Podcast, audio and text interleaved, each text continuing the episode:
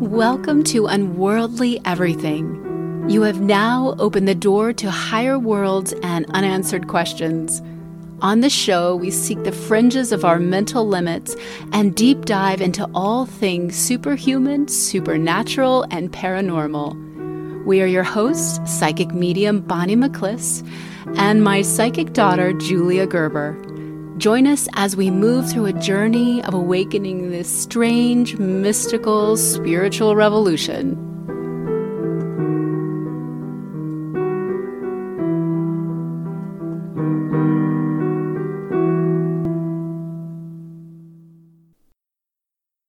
I think the most important topic for humanity to come to terms with now is what you see is not always what you get. There are worlds upon worlds hidden to the naked eye. Within these mysterious universal layers reside interdimensional beings vibrating at different frequencies as they focus their intentions on individual and collective enlightenment. These are very real sentient life forms that guide each one of us, or at least try to. They are thought to be an intermediary between God and humankind. Although there is no way to prove this phenomenon, I have to tell you, I have seen people's spirit guides manifest and take form when they are at the height of their intention to make contact. It is rare, but occasionally when I'm doing a reading, one of these beings will actually solidify, taking the shape of a human form or animal to ensure their messages are noticed and emphasized. They mean business, and the message is vitally important to the timeline you are experiencing. These clear manifestations of these spiritual beings are rare, or actually more often than not left to a much more unique and subtle form of communication. These interdimensional beings speak an intricate and poetic language, full of metaphors and symbols. I think the number one frustration that people encounter is that they expect to see and hear their spirit guides with their physical eyes or hear clear sentences in their mind. I wish it was that easy, but we are communicating beyond space and time structures of the third dimension. In this episode, we are going to begin our deep dive into understanding these mysterious encounters with higher planes and interdimensional beings. I will cover the do's and don'ts of contact and even take you on a short guided meditation to make an initial connection with your guide. But first, I would like to say that contact with your guides, in my opinion, is a very real exchange. One should not attempt these techniques if you are struggling with deep grief or depression. If you are in a deeply painful place in your life, my heart absolutely goes out to you. It is best to stick with the techniques I describe around helping yourself ground and practice raising your personal vibration and field of energy before you move into actual contact. Conversations with higher worlds require what we call an enmeshment or an imprinting. This is a mingling of energy fields similar to the precision of a mathematical expression or musical equation that enable us to interact with our true sight, hearing, and feeling of these astral messages. If your vibration is too low, you may struggle to hit this mark and fail to experience this exchange.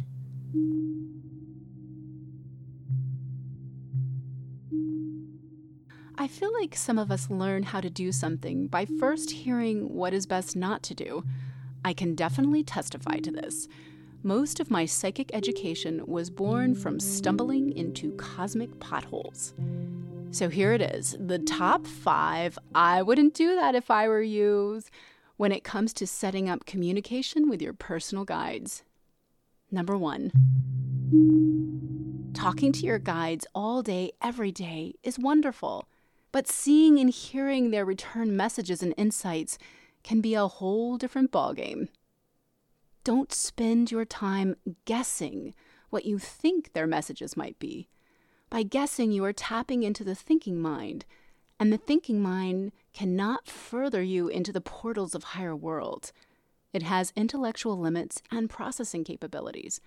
It will shut you down before you even begin or distort the true message. Try not to have expectations or grasp at the answers. This also can distort the information. Once you are set up properly for guide communication, the messages will flow to you and through you naturally with no struggle and, most of all, no thinking. I once saw an amazing interview on Dr. Oz with Teresa Caputo. They set her up with all of the brain electrodes with a bunch of scientists, um, and they did a brain scan on her. As Teresa Caputo was talking to Dr. Oz, her brain scan lit up normal, like anybody else's brain. As this professional and amazing medium moved into the audience to speak with interdimensional beings and spirits, the brain scan showed that her brain was completely inactive and dead, or close to it. So it's pretty amazing when you think altered states are just not using any part of the brain. Number two, don't try and hear your guides when you are desperate or in a state of strong fear. Fear will almost always overcast and cloud your subtle energy receivers, giving you a false read. I know there is such a pull to seek this divine contact when you are in the throes of depression, but it is best to breathe, balance, and just simply calm down before you seek context and answers from your spirit guides. Again, speak to them all you like, but trying to hear in that state of mind would most likely bring you a response that is contrary to your current situation anyway, and your brain will have a heyday distorting the wisdom through your adrenal riddled body. It can absolutely bring you dangerously close to a crisis in faith if you believe fear based messages to be from a higher interdimensional assistance. 3. Don't communicate with anything that isn't from the light. How do you know if a guide is from the light or not? Well, you ask and state your intentions. A sentence such as this can work beautifully. My intention is to only communicate with the highest beings of light and divine consciousness. Help me to connect with energy that holds a connection and guardianship over my own light and soul records. Choosing to just plop yourself down and open yourself up to whatever feels like talking is an absolute hard no. Your light and your soul deserve your conscious direction to attain higher wisdom and healing. Be your own protector and drive your mind, body, and spirit to commune with the light of God and messages directly from the source. 4.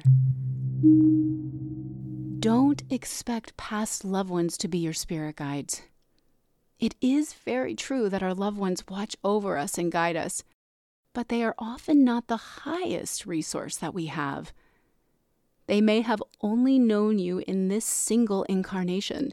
Your guides have known your soul, all you have ever been, all you are, and all you will ever be. Definitely call on the support of your loved ones but keep climbing to the top of your spiritual mountain for pure and undiluted information. 5. Don't give up. Don't fall into the temptation trap of one and done. This business of communicating with your interdimensional beings takes practice. You wouldn't take one lesson in Spanish and say, Well, I don't understand the whole language yet, so I might as well quit. These messengers are using your mind, body, and soul like an instrument in ways that you have long since forgotten. This isn't designed to be entertainment. This contact work is a serious practice in spiritual evolution and entry to esoteric wisdom. It takes time to allow this level of surrender and presence under pressure. Each time you give up on the process, it can put you further behind the curve of connection with these beings. Over the course of my life, my guides have changed form and evolved their messages as I was able to expand and understand their timeless wisdom. even though I have been psychic my entire life, I still had to work and learn this esoteric heavenly language. I honestly don't know how I would survive life on this planet without their love and their support. Before we go into how we talk to our guides, let us take a look at experiences of guide communication from some prominent people. Angels, saints, and ancestors are the most commonly accepted as spirit guides. They are reported throughout biblical times and history, directing men, women, and children to fulfill their destiny. The idea of spirit guides goes back much further than the part it plays in modern day Western spiritualism. Cultures across the globe, including traditional Asian and African beliefs that predated the spread of Christianity, they believed that their deceased ancestors went on to become more than human in their afterlife and guided their families eternally and even acted as mediators or messengers from another higher and mightier power. However, it is not that these cultures necessarily worshipped their ancestors, but rather held the idea of them in reverence and would ask for advice, guidance, and goodwill to be bestowed upon the living. In the Western theosophy, though, spirit guides take on a slightly different meaning.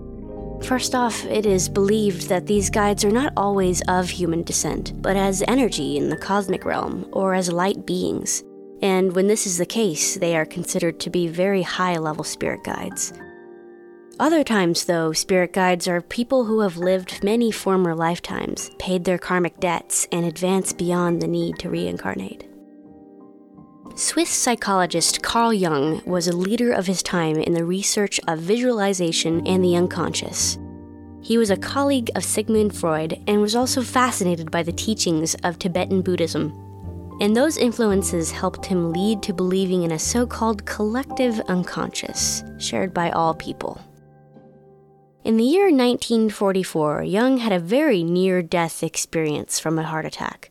But when he awoke, he claimed to have had many vivid visions. Jung said that he saw himself hundreds of miles above the earth, looking down at a big blue and beautiful planet as he spotted a huge black temple.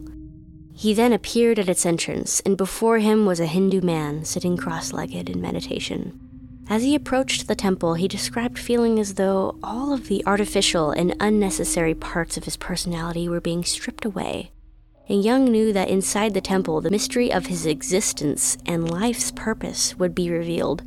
Before he stepped through the entrance, though, he says he was stopped by the Greek god of medicine, Asclepius, who told him that he had no right to leave Earth and that he must return. And right then, he woke up, finding himself in the hospital.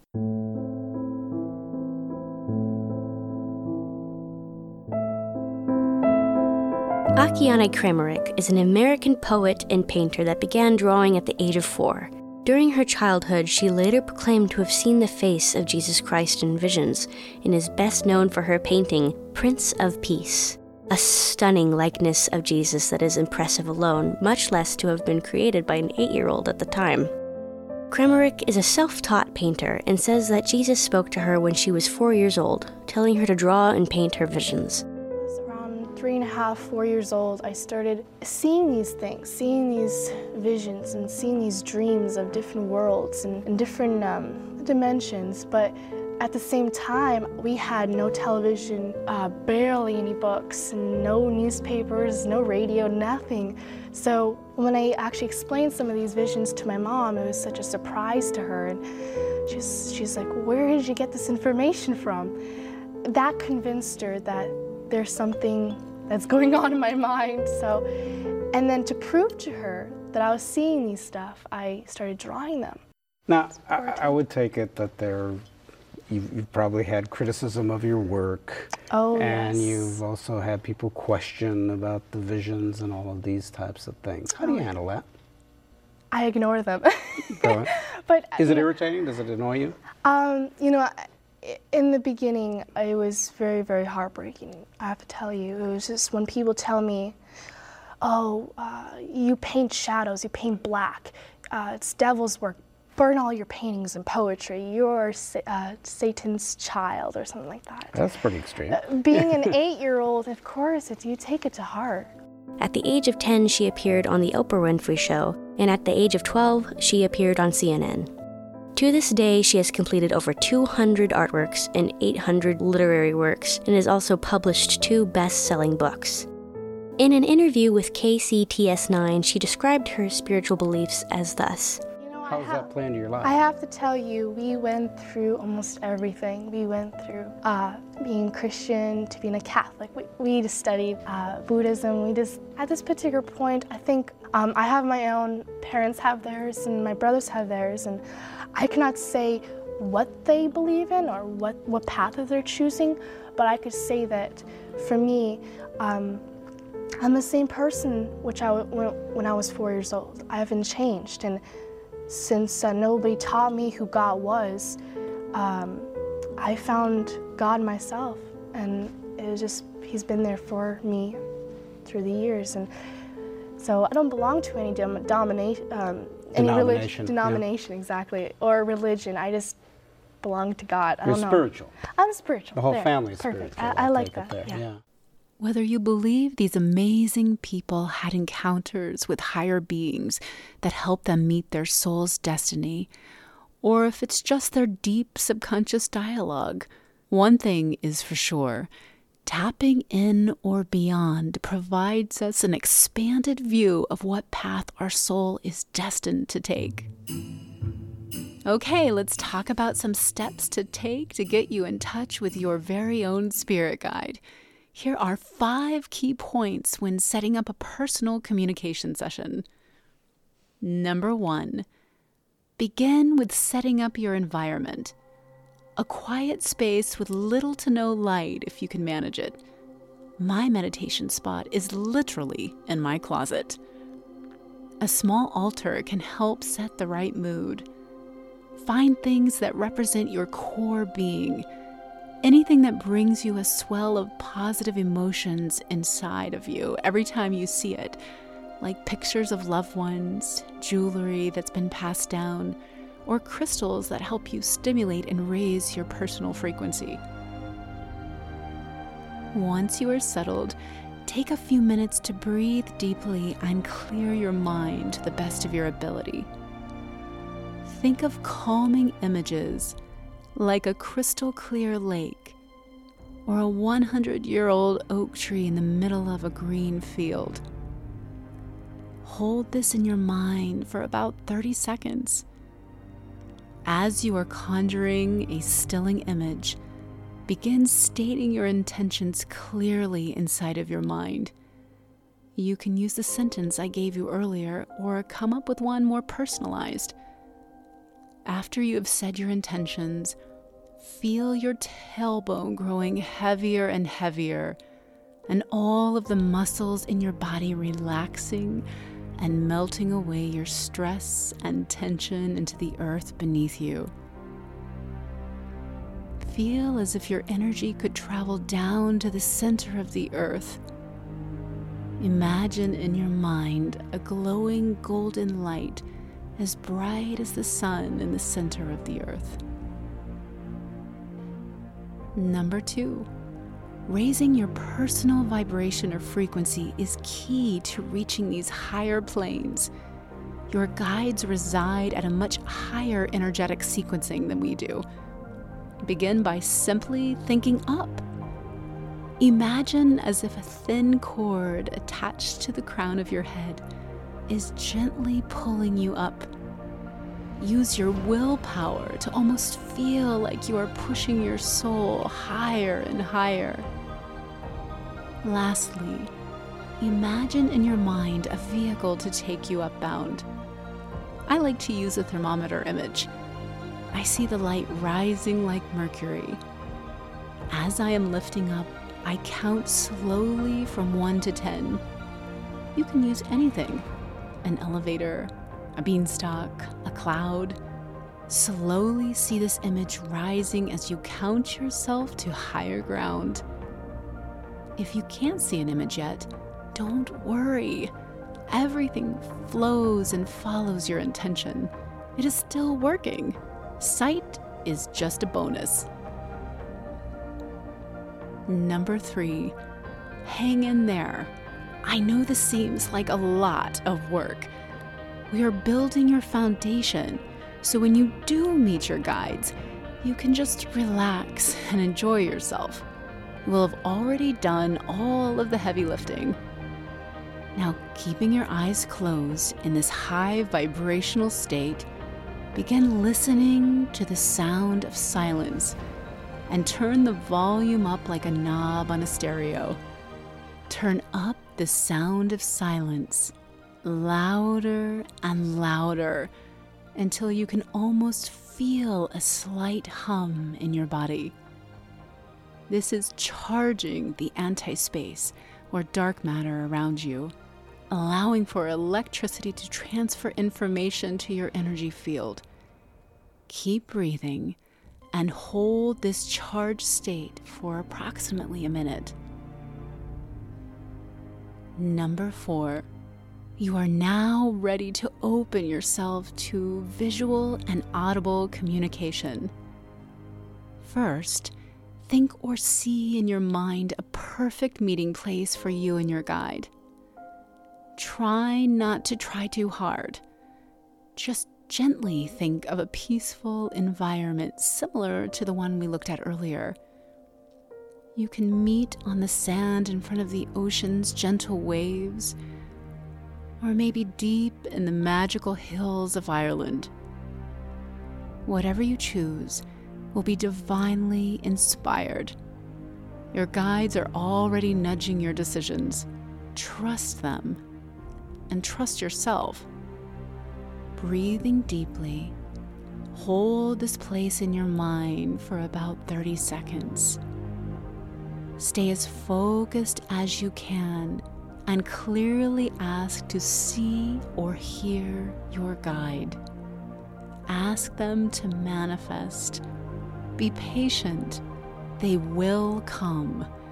You may at first see just waves of light or color or get a flash of a face or a symbol, or even an animal. I promise, anything is possible here. You are not doing it wrong, no matter what you experience.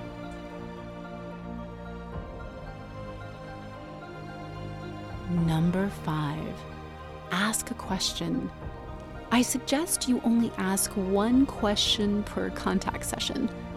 One question can come with an encyclopedia of images, words, and feelings.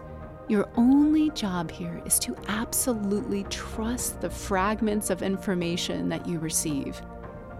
Maybe even say it out loud. For example, thank you. I saw an image of an apple. Or I saw an image of a bear. I cannot say it enough the key to a successful relationship with your guide is to trust yourself and to trust them. Don't be shy to affirm what is happening in your head. They are there to guide you. They know you better than anyone. So, of course, they will give you images and words that are familiar to you in the beginning. It becomes so exciting that moment you know without a shadow of a doubt that you are not responsible for the wisdom that is entering your mind.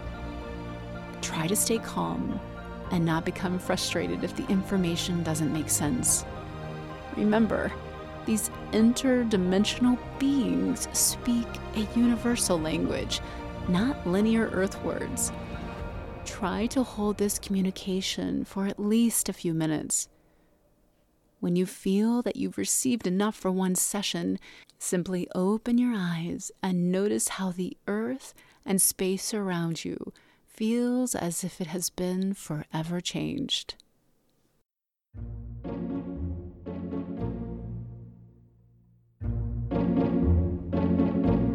Last key piece of information I can offer when connecting to spirit guides is that you must be in the present moment to make this connection. You need to try to be as still as you can. They cannot reach you in the mists of your past or future, because now is all we ever really have. We cannot relive our past in the present, nor can we embody a future that doesn't exist yet. We are right where we stand, for better or for worse. The knowing comes to us when we have found enough grace in our spirit to hold the door open for intuitive answers to enter our mind. These divine directors wait patiently each day to meet with you in the present and offer you the guidance that you've been asking for.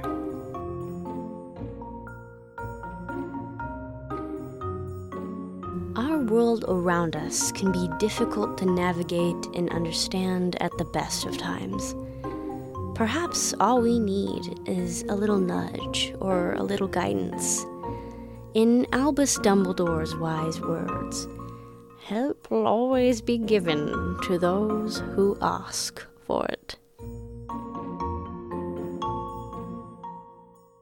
Thank you for listening to Unworldly Everything.